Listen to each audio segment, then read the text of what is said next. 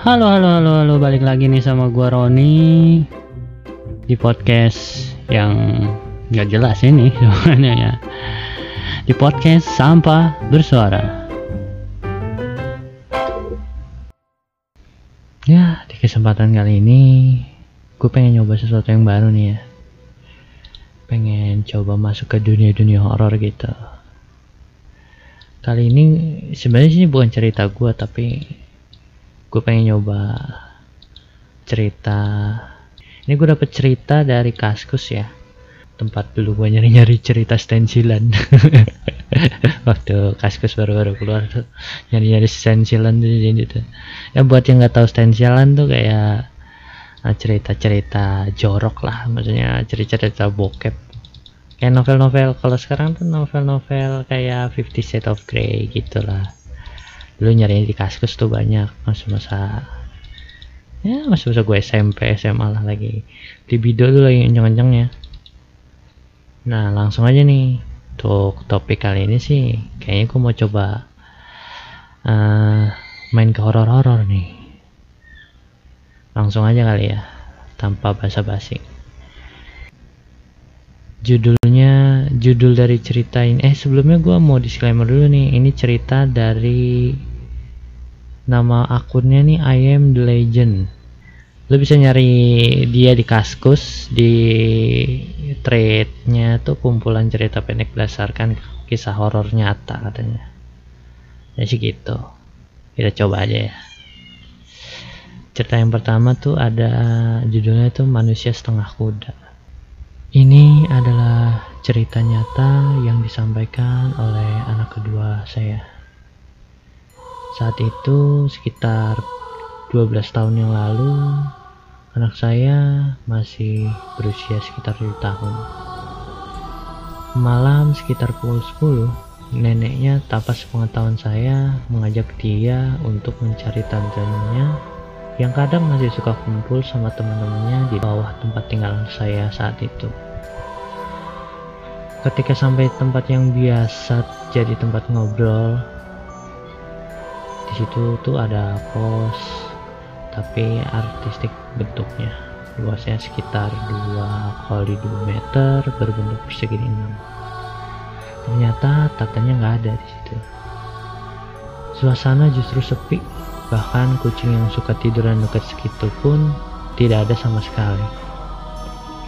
Ketika pegangan tangan neneknya terlepas dari tangan anak saya, anak saya tertarik dengan sesuatu yang dilihat dilihatnya aneh.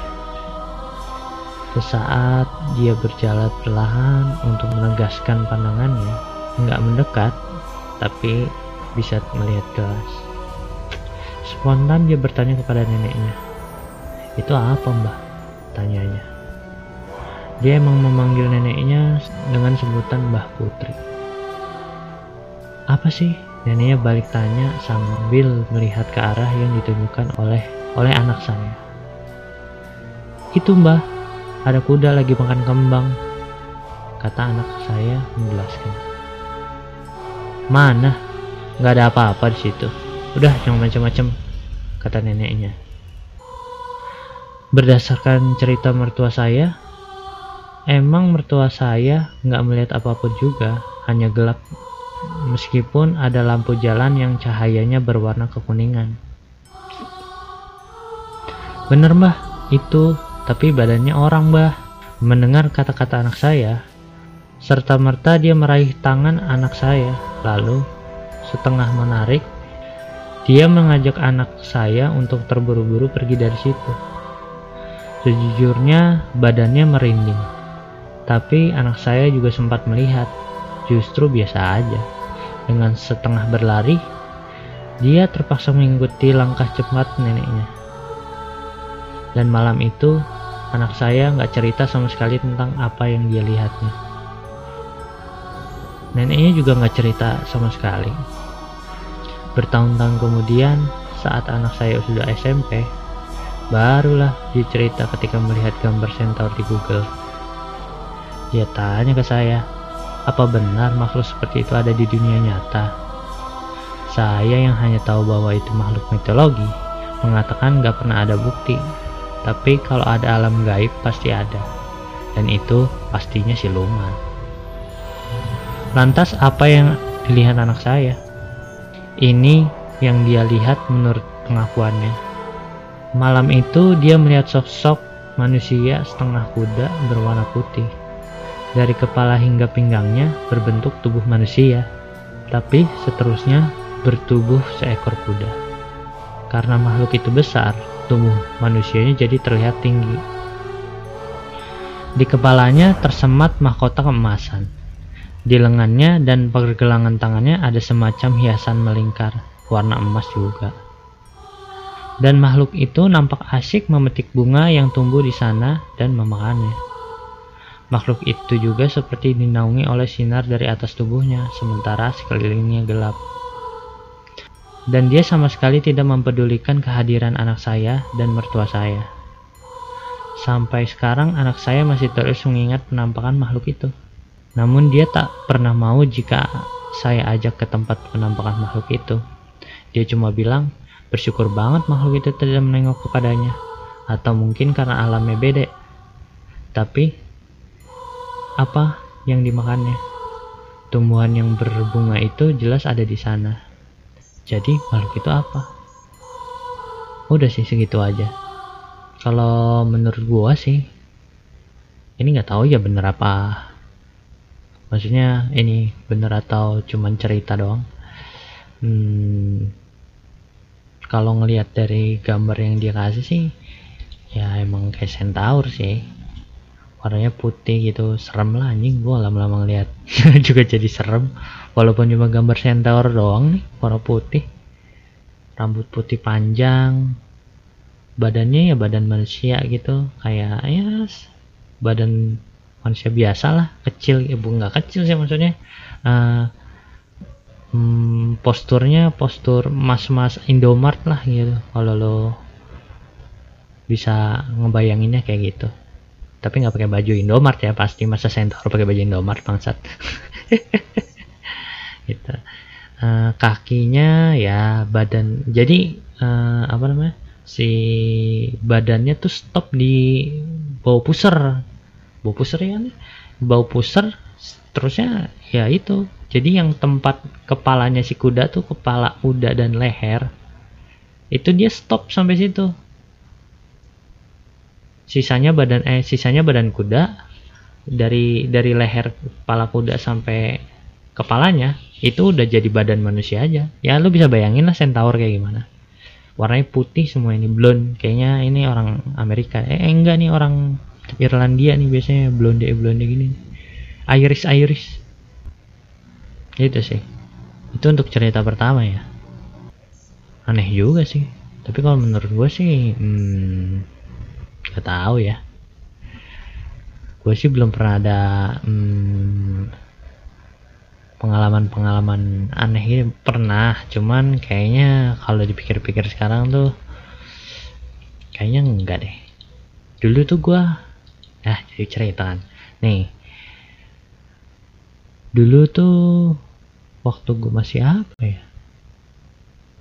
Masih SMP kayaknya sih dulu waktu gua SMP tuh gua kan di rumah sendirian tuh karena orang tua gua tuh suka ah, bukan suka sih maksudnya kerjanya tuh kayak buka buka apa sih? Buka kantin eh punya kantin lah. Bukan punya kantin maksudnya punya lapak di kantin sekolahan gitu. Jadi kalau punya lapak kantin gitu kan uh, mereka kan jualannya ngikutin anak-anak sekolah tuh. Jadi ya gitu setiap pagi mereka berangkat pulangnya sore. Jam jam jam jam anak pulang sekolah lah jam 5 jam 6 gitu baru pada pulang ke rumah. Nah karena mereka berangkatnya udah subuh subuh tuh buat ngejar anak sekolah pagi otomatis gua tuh dari pagi sampai sore maghrib gitu pasti sendirian dong. Biasanya gue dikasih duit jajan gitu buat makan sama uang lauk lah gitu buat makan uh, suatu ketika tuh gua lagi sendirian tuh kakak gua nggak tahu ke mana kayak kakak gua sekolah deh. Iya gua sekolah SMP tuh kakak gua SMA soalnya. SMA nya juga jauh jadi dia emang kayak sekolah ya pokoknya sekolah jauh lah. Jadi intinya gue sendirian tuh di rumah tuh adik gue belum ada belum lahir. Uh, ketika gue sendirian itu di dari dulu sih di rumah gue yang nyuka rumah nyokap gue sekarang sih emang dari dulu tuh udah dikasih tahu kalau di rumah gue tuh ada di kamar belakang tuh. Pokoknya di kamar belakang tuh ada ada penunggunya ada nenek-nenek katanya di situ yang yang nungguin tempat itu. Tapi nggak tahu sih ya bener apa enggak cuman katanya sih begitu. Nah karena dulu gue sendirian itu uh, eh, gue lupa waktunya exact waktunya. Kira kayaknya sih uh, sore deh. Siang menjelang sore jam 2 jam 3 lah. Dan dan kondisi cuacanya itu emang lagi hujan. Jadi agak sih walaupun masih agak siang ke menuju sore karena mendung dan hujan tuh suasananya itu jadi gelap kan. Dan saat itu tuh listrik lagi mati. Dan gue sendirian di rumah. Kan sebagai bocah SMP yang sendirian sendirian di rumah gelap-gelapan kan ya Parno juga ya? Uh, nah lanjutnya tuh uh, ketika lagi lagi hujan deras-derasnya kan karena mati lampu akhirnya gue nunggu di luar dong. Jadi kalau di gimana ya di denahin tuh rumah gue tuh kayak rumah KPR biasa kan pintunya depan tuh satu kalau lu tahu rumah KPR rumah mas eh masuk ke rumah masuk pintu pintu utama gitu uh, terus ada kamar di sebelah kanan kan tapi pintunya ngarah ke dalam dari dalam keluar gitu. Dan untuk ke dapurnya tuh kayak cuman uh, kayak di dilongin lah sama dia sama bokap gue tuh di dilongin gitu. Jadi kita bisa dari dari pintu masuk tuh gue bisa ngelihat ke kamar paling belakang. Dan uh, sebelah kanannya itu misalnya nanti lu jalan ke depan nih jalan lurus terus sampai kamar apa sampai kamar belakang tuh di sebelah kanan tuh ada pintu kecil buat masuk ke arah ke arah dapur. Nah masalahnya kan gue sendirian tuh di rumah ya pas ketika gue lagi depan nunggu nunggu hujan reda dan listrik nyala kan perasaan-perasaan uh, takut-takut itu masih ada ya. Nah lagi lagi sedih-sedihnya tuh lagi ya bingung kan bocah kecil sendirian hujan terus mati lampu kan nggak ada yang dikerjain ya. Jadi pikiran-pikiran jahat tuh pasti dateng kan. Nah ketika gua ngeliat ke dalam gitu di apa sih di tembok arah di tembok dari apa sih sekatan antara kamar kamar kamar apa? Kamar belakang dan pintu menuju ke arah dapur itu. Di temboknya itu kayak ada tangan gitu kayak ada telapak tangan lah gitu kayak kayak gimana sih? Kayak lu kalau lu kayak mau ngintip ngintip apa sih namanya? Ngintip ngintip ngintip gitu kan tangan lu pasti keluar dikit ya apa sih kayak megangin temboknya terus uh, pala lu agak nengok sedikit gitu buat buat ngintip gitu. Nah kayak gitu kalau lu bisa gambarin ya. Uh, ya itu karena tiba-tiba lagi suasana lagi parno banget gitu dengan dengan settingan cuaca dan atmosfer yang sangat mendukung itu waktu gua SMP gua buset sampai nangis gua itu. Maksudnya gua ngelihat uh, apa sih kayak telapak tangan gitu kayak ada yang mau ngintip gitu kayak ada orang mau siap-siap ngintip gitu itu langsung merinding gua langsung waduh itu apa? Kan langsung langsung nangis aja gue karena masih kecil gitu kan. Terus nggak lama nggak lama nggak lama gue gue lagi nangis nangis gitu tiba-tiba itu tangan jalan ke atasnya. Jalan-jalan jalan-jalan eh si tangan yang gue kira tangan itu langsung uh, apa sih? Langsung ke tembok ke arah ke arah ke arah ke arah, ke arah mata gue gitu. Maksudnya ke arah ngadepnya tuh ngadep ke arah mata gua. Ada di tembok tuh kayak gimana sih? Jelasin ya? Jadi tembok nih di depannya gitu loh. Jadi kelihatan lah itu apa. Pas si benda yang gue kira tangan itu jalan ke atas dan belok ngadep ke gua ternyata itu adalah cicak bangsat cicak bangsat yang gue pikir tangan. Karena kan kalau dari sebelah dari kita kita ngelihatnya lurus gitu kan saat dia ada di sisi tembok gitu kan kelihatannya kayak flat aja gitu kan nggak nggak nggak kelihatan kayak kayak cicak. Jadi ya lurus aja gitu kayak telapak tangan kalau lo taruh di tembok tuh kayak gitu. Jadi pas gue udah nangis nangis nangis nangis pas gue lihat lagi taunya cicak anjing tapi tetap sih maksudnya itu mungkin karena ya suasana dan parno yang menyerang itu mulai mulai mulai mempengaruhi kepala gue jadi gue pikir itu sesuatu yang gak masuk akal. Itu sih pengalaman. Ya kalau dibilang pengalaman serem serem karena masih bocah ya. Kalau gue mikir gue sekarang kayak gitu sih kayaknya nggak tahu sih jangan sampai sih kalau sebenarnya sih gue percaya ada cuman mendingan gak usah dikasih tahu sih. Maksudnya mendingan gak usah dikasih lihat aja udah udah udah biarin mereka ada di sana gue ada di sini udah biarin. Udah gitu aja.